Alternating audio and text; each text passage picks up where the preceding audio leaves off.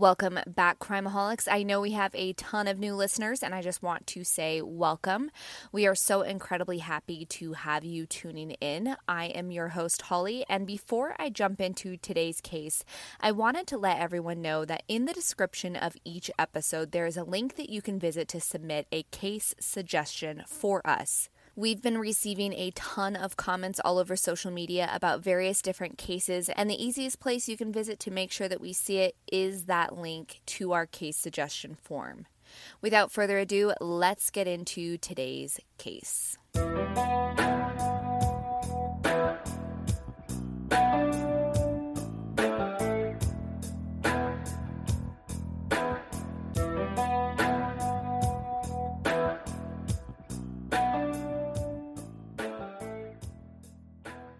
Chelsea Bruck was born on January 28, 1992, in Trenton, Michigan, to her parents Matt and Leandra Bruck. She was the baby of the family and had four older siblings. Chelsea and her siblings grew up in a town called Maybee, Michigan.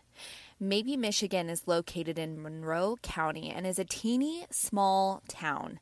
According to the 2014 census, Maybee had less than 550 people residing there. So, as you can imagine, it's another one of those places where everyone knows everyone. According to the Detroit Free Press, Chelsea was raised on her family's farm.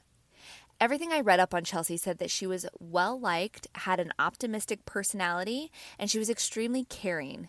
And she was a beautiful blonde haired, green eyed girl.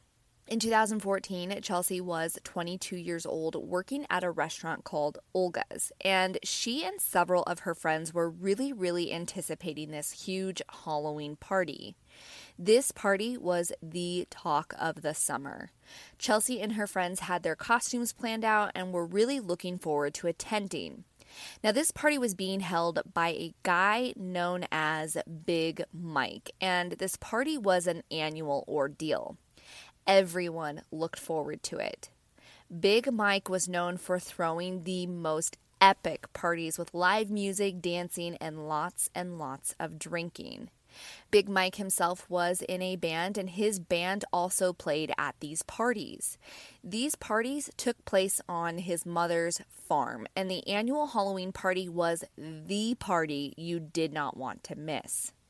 So naturally, Chelsea and her friends were going to be there no matter what. They had previously attended other parties of Big Mike, so they knew what to expect. Several hundred people would flock to these parties. I was able to find the Facebook event for the Halloween party that they had attended.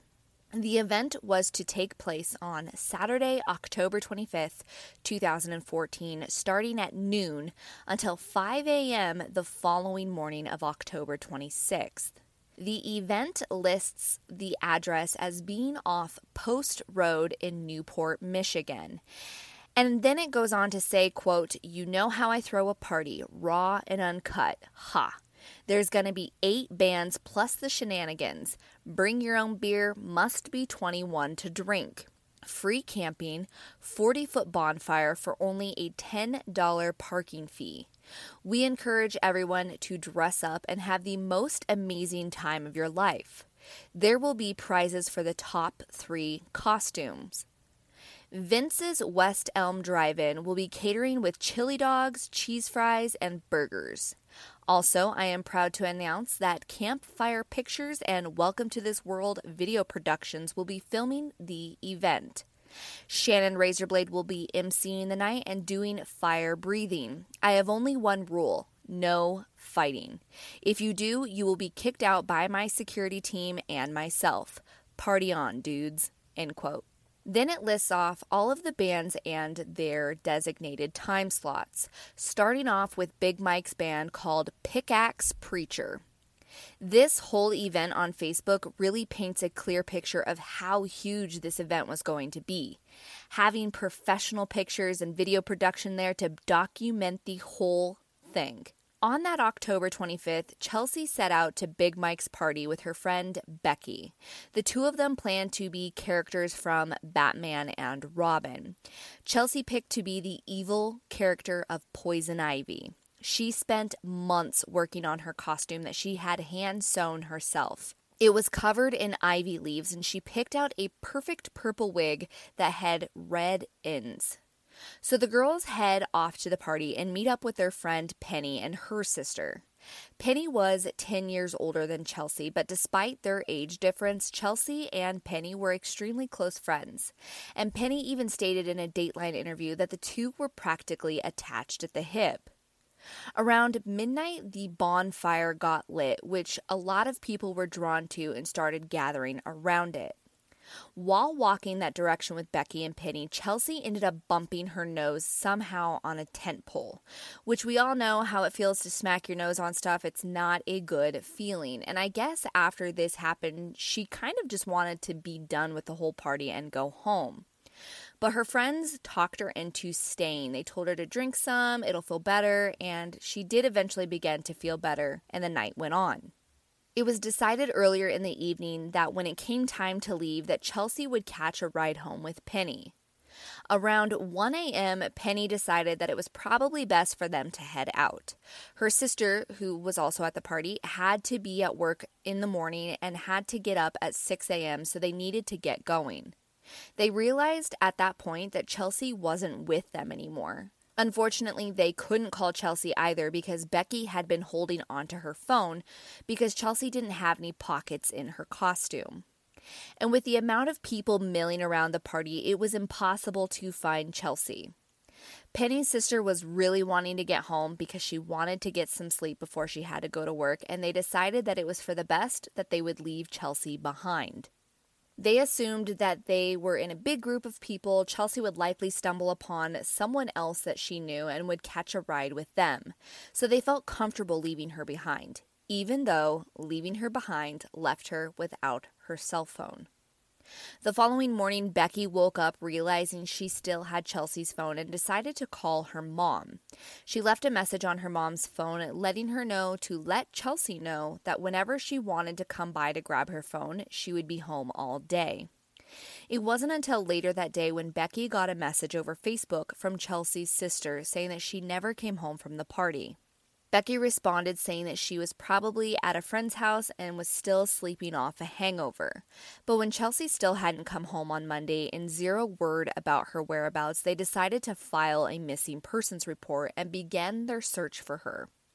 They began by contacting everyone they could think of that may have seen Chelsea, including a message to Big Mike himself. When Mike got the message from Chelsea's sister, he didn't even know who she was talking about, but he agreed to begin searching his property for her. While walking around the property, his dog would get its foot caught into a fox trap, so he had to stop and head back. When he got back to the house, he was surprised to find that Chelsea's family had gathered there. Mike talks in a Dateline interview how her mom was really suspicious of him right away, and I can understand she was extremely worried about her daughter. She was almost a little bit accusatory of Mike, asking him pointed questions about if he had Chelsea locked in a basement or if he had locked her in a trailer. He had to leave to take his dog to the vet, and Chelsea's family kind of made the property their base camp for their search.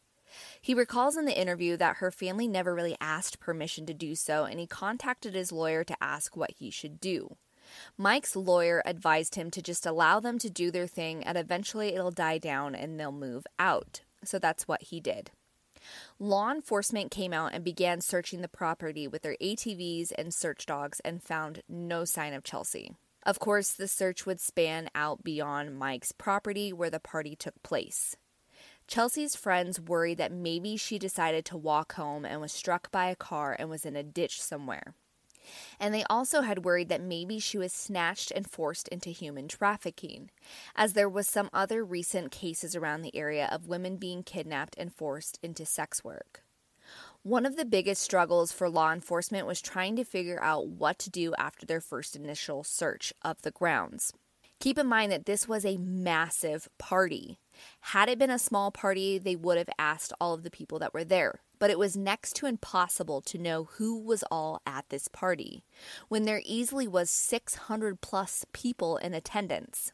And though the party was at Mike's property, he didn't know everyone. And one more element of frustration for investigators was that the party wasn't just a regular party. Again, this was a Halloween party, so all of the people were wearing costumes that could have potentially hidden their identity.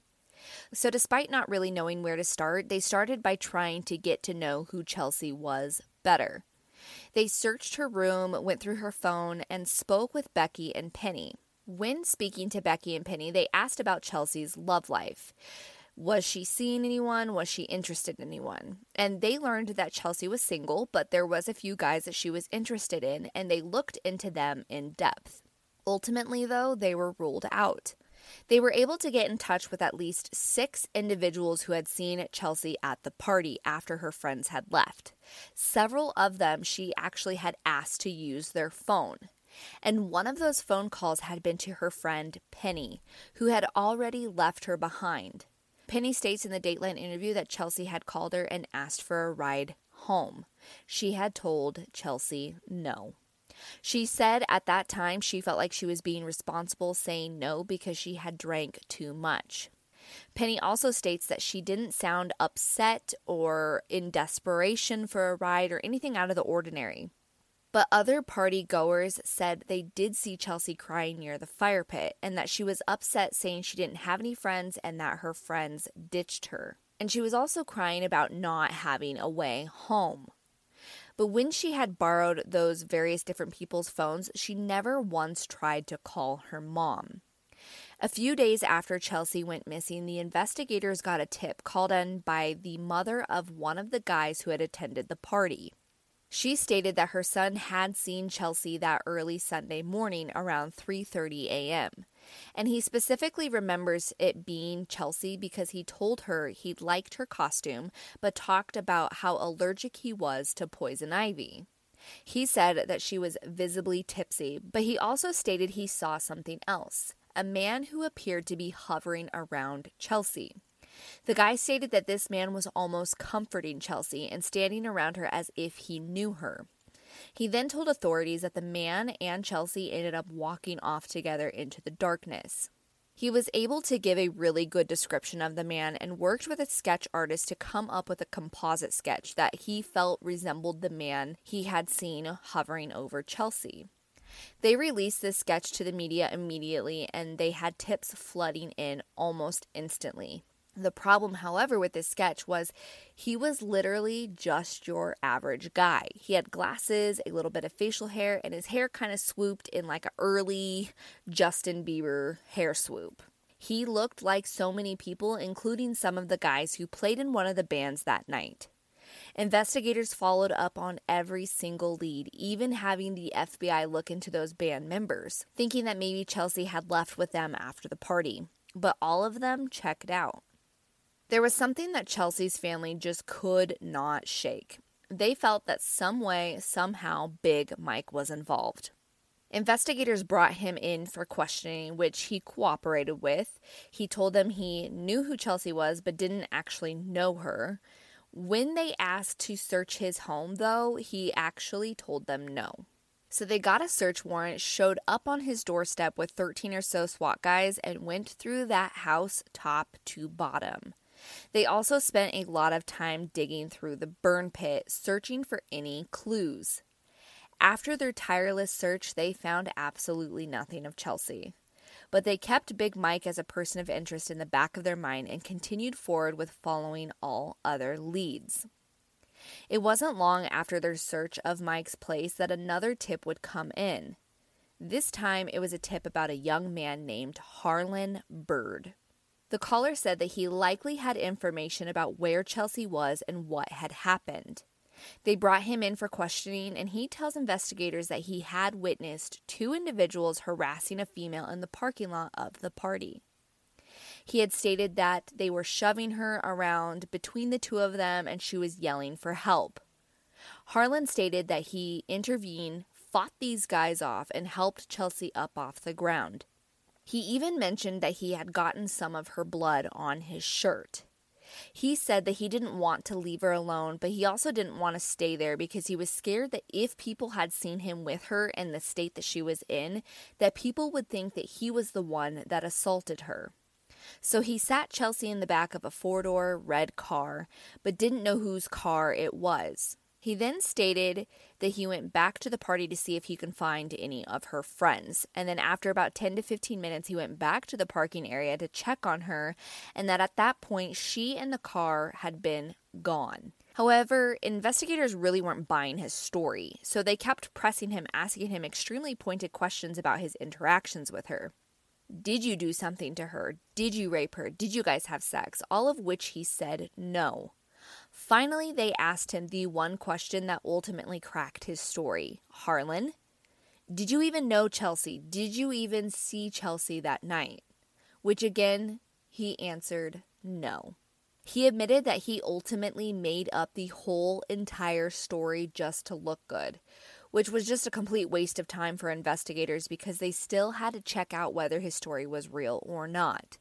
Harlan ended up being arrested for lying to the police. But despite not having any proof of anything and him admitting that he actually did, in fact, lie, they kept him in the back of their mind also. Months would go by when finally, in late March, a woman would call in by the name of Cheryl Retzloff.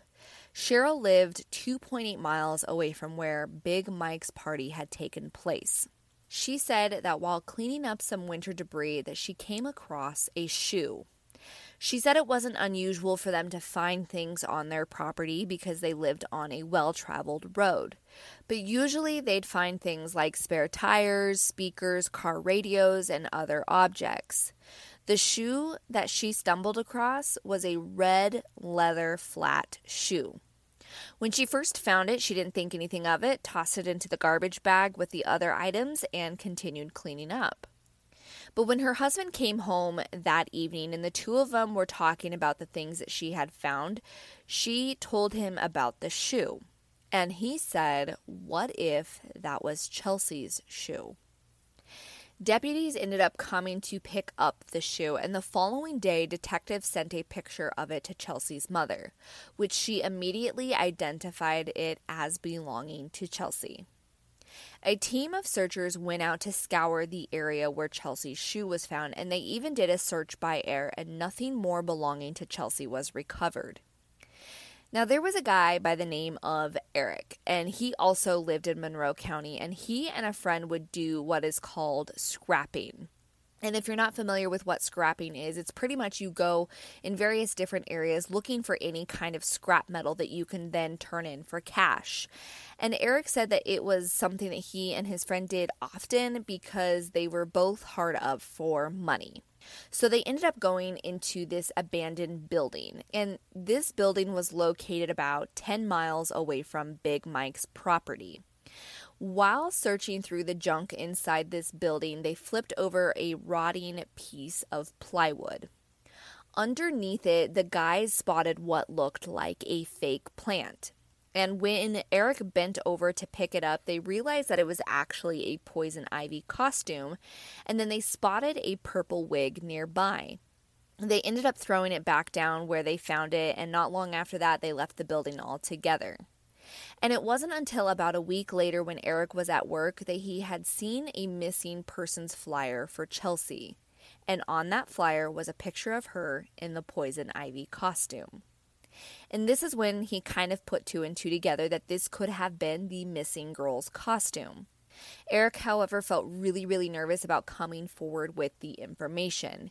He was worried that since he had touched the costume that somehow it would fall back on him as being a part of whatever had happened to Chelsea. He ended up confiding in his sister over brunch, and she told him that he needed to call authorities. And she practically said, If you don't call the police, I will. So Eric did. Police obviously responded quickly and went to retrieve the costume, and they found that the straps and the crotch of the costume had been ripped. Of course, what Eric feared would happen kind of did. They brought him in for questioning and they heavily questioned him on if he knew Chelsea, if he was at that party, and how he just happened to stumble upon this costume which he didn't know Chelsea at all and he didn't attend the party. He actually was home that weekend with his daughter. Eric willingly gave up his fingerprints and his DNA to authorities and then was eventually ruled out as being involved in the disappearance of Chelsea. So, when examining the location and the surrounding area of where this abandoned building is, authorities was able to make a strange connection to the location with someone else, Harlan Bird. Remember, he was the man earlier who made up the story about practically rescuing Chelsea from those two guys. Well, it just so happens that where Harlan lived was just about 100 to 200 yards away from the location of the abandoned building where Chelsea's costume had been found. They called Harlan in for questioning again, and this time he showed up with an attorney. They asked him about the location of the costume being found inside that building so close to where he was living, and he told authorities that while he had visited that building before, he didn't know why her things were there and that he had nothing to do with it. He also agreed to give authorities a DNA sample and to take a polygraph test, which he ultimately passed and was ruled out of having any kind of involvement in the case. On April 24, 2015, about seven miles away from where Big Mike's party was, a dump truck had pulled into a construction site where a man was building a house on his property they were in need of some filter, so the dump truck was bringing some in. And it was when he was backing up that the truck would get stuck in some mud. When he got out of the truck and walked behind it to assess the situation, he spotted something unexpected. It was a body. The property owner called 911 freaking out, saying that a body had been found on his property and it was a female with blonde hair, and he believed it to be the girl with the pictures all over town. The way in which all of this panned out was almost fate. Had this truck not gotten stuck in the mud when it did, Chelsea's body could have been covered with that filter and she could have never been found. The body had been covered with some logs and some branches in a half attempt to conceal her. Not far from where the body was found, a single artificial leaf from her costume had been found as well. Before the media could release this information, the investigators went to visit Chelsea's family to let them know that they had discovered a body. And though they don't have positive confirmation yet, they're quite certain that it is Chelsea that had been discovered on this property. The following day, they were able to positively identify the body as belonging to Chelsea Bruck from dental records. Not long after the discovery of Chelsea's body, the forensics lab called to let investigators know that they were finished with the testing of the costume.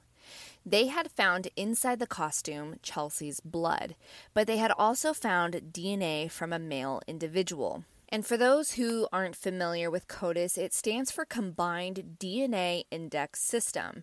And essentially, it's a database of DNA that law enforcement use to compare samples that they have from crimes to see if they match any other DNA in the system. With this DNA sample from Chelsea's costume, they first tested it against Eric and then Harlan Bird, and they both were cleared. So investigators started working backwards. Anyone that they had spoken to in the beginning of the case, they asked for DNA samples, and they asked Big Mike for his DNA sample as well, and he refused. He talks about it in the Dateline interview. He stated that his attorney told him that he didn't have to give his DNA at this point in time if he didn't want to. He felt almost put off again about the investigators asking him questions again. He stated he wanted to move on with his life and he felt like they were once again blaming him for her disappearance and now death. About a month after the discovery of Chelsea's body, the medical examiner released the cause of death and it was from blunt force trauma to the head. About 10 months after Chelsea was found on the property, the property owner called investigators once more.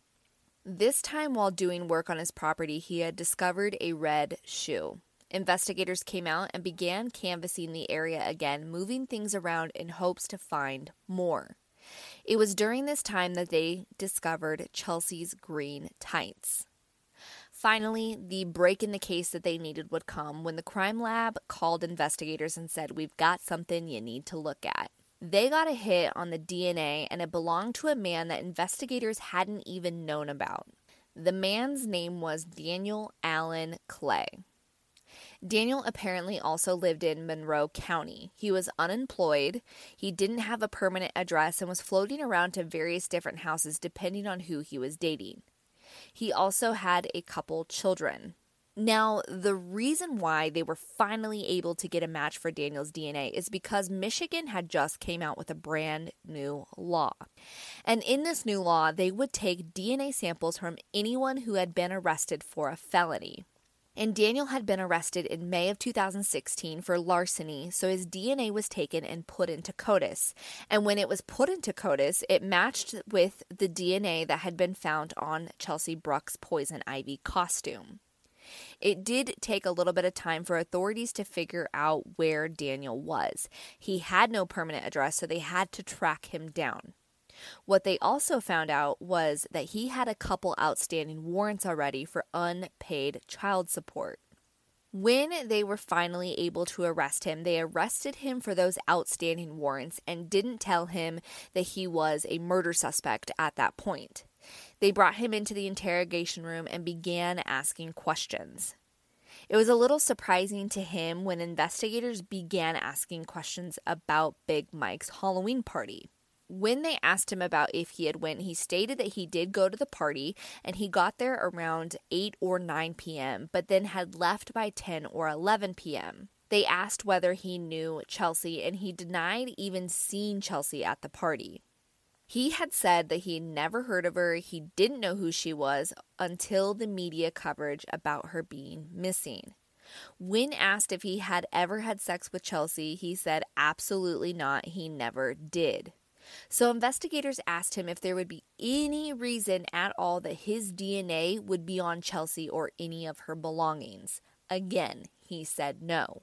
So they told him that they had his DNA and that they know he's lying. This is when his story would change. He said he did, in fact, end up hooking up with someone that night at Big Mike's Halloween party, but he couldn't remember who it was. He said it might have been Chelsea, but it might not have been. He just couldn't remember. He said that if it was Chelsea, it was consensual sex and nothing violent happened. Investigators knew they really needed to get Daniel talking, so they told him that Chelsea suffered from a condition called brittle bone disease. He explained that her bones are easily broken, and so if something did happen, that it was likely an accident. Chelsea, however, didn't have brittle bone disease. This was something investigators were just saying to use as a tactic in hopes that it would get him talking. They told him that only her mother and investigators knew about this, and so if this is what had happened, he can tell them. It was when they told him about this disease that they were claiming Chelsea had that you could see the wheels beginning turning in Daniel Clay's mind. He started talking really nonchalant about how he had broken his hand too, and when you look at the interrogation clip, it almost looks as if Daniel gets more relaxed. His story then switched again. This time, he states that he was driving down the road, he saw her walking, and decided to offer her a ride. This is when they began having sex. Chelsea told him to choke her, so he did. Then they switched positions and she was under him when all of a sudden she went limp. He started tapping on her face, and he tells investigators that he must have been choking her too hard because of her brittle bone disease. He says that he began trying to give her CPR, but ultimately he was so freaked out that he began driving again and then eventually carried her into a wooded area to dump the body.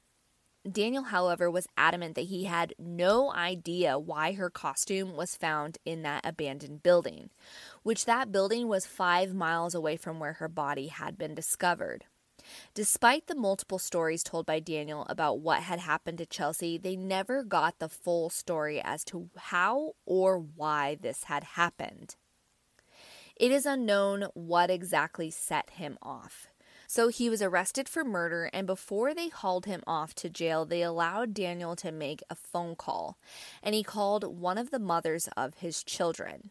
He had told her what was going on, and what is crazy about all of this is the mother of his child was actually one of Chelsea's co-workers at the restaurant she had worked at with her friend Becky before her disappearance. So it's crazy to think that though they didn't know each other, they did have a fairly close connection to each other.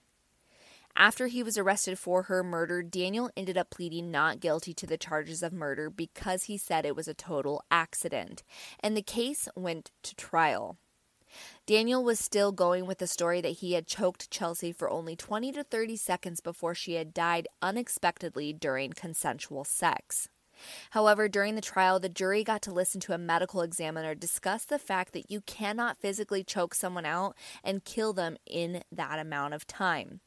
She explained that when someone is choked, they can lose consciousness within 20 to 30 seconds. However, in order to kill them, you have to remain constant pressure on the neck for an additional two to two and a half minutes before they die. So, the theory that he was randomly choking Chelsea for 20 to 30 seconds that he claims and she went limp and was dead is physically impossible. The jury was then shown Chelsea's poison ivy costume turned inside out, where they could physically see the bloodstains on it. That proved that she had lost a significant amount of blood. Not only that, but they had a fabrics expert come in and explain to them that from their analysis, it was very visible to them that the fabric of the costume had been torn at the crotch or cut with a blunt object. Daniel had claimed that Chelsea had removed her costume during their consensual sex, but the evidence provided said otherwise. On May 16, 2017, after only a couple hours of deliberation, the jury reached its verdict. Daniel Clay was found guilty of first degree murder and illegal disposing of a dead body. In July of 2017, Daniel was sentenced to life in prison without the possibility of parole. At the sentencing hearing, Chelsea's mother was there wearing purple, which was Chelsea's favorite color, and a Crime Stoppers pin with her picture on it. She spoke at his sentencing, where she, according to Michigan Live, told Daniel that she forgave him, but her forgiveness doesn't mean she will forget. She also gave him a Bible. Daniel was able to thank her for it and told her he would keep it as long as he could and that he was sorry for everything. The judge, however, didn't accept Daniel's apologies to Leandra, and according to the Michigan Live, the judge said, quote, I spent 10 days in trial with Mr. Clay, and I listened to countless hours of him changing his story every time the detectives questioned him or brought up something new. It is very clear to me, Mr. Clay, you are a liar, a rapist, and a killer, end quote. In 2019, Daniel Clay tried to appeal his sentence. However, a court of appeals upheld the sentence. And, ladies and gentlemen, that is the story of Chelsea Bruck.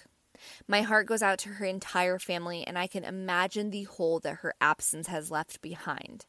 However, I am so thankful that they were able to get justice, and the man responsible is now going to spend the rest of his life behind bars.